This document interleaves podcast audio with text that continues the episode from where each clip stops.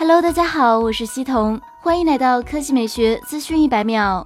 小米将于十月二十五日下午发布 Mix 三，该机采用了滑盖全面屏。除了小米，联想滑盖全面屏 Z 五 Pro 有望在近期亮相。十月二十四日消息，联想集团副总裁长城用 Z 五 Pro 发了一条微博：不管在故宫还是长城，让我们一起探索科技的极致魅力。微博尾巴，联想 Z5 Pro 跨时代旗舰，表明该机是联想跨时代力作，值得期待。和小米 Mix 3一样，联想 Z5 Pro 通过滑盖设计实现了近乎百分之百屏占比，这是联想旗下屏占比最高的手机，同时支持屏幕指纹识别。另外，从命名可以看出，联想 Z5 Pro 是联想 Z5 的升级版，该机可能会搭载高通中端芯片。考虑到联想 Z5 搭载的是高通骁龙六三六处理器，联想 Z5 Pro 可能。会搭载高通骁龙六七零或者是骁龙七幺零处理器。第二条新闻来看，一加六 T，一加新一代旗舰机一加六 T 已经定于十月五日在国内正式发布。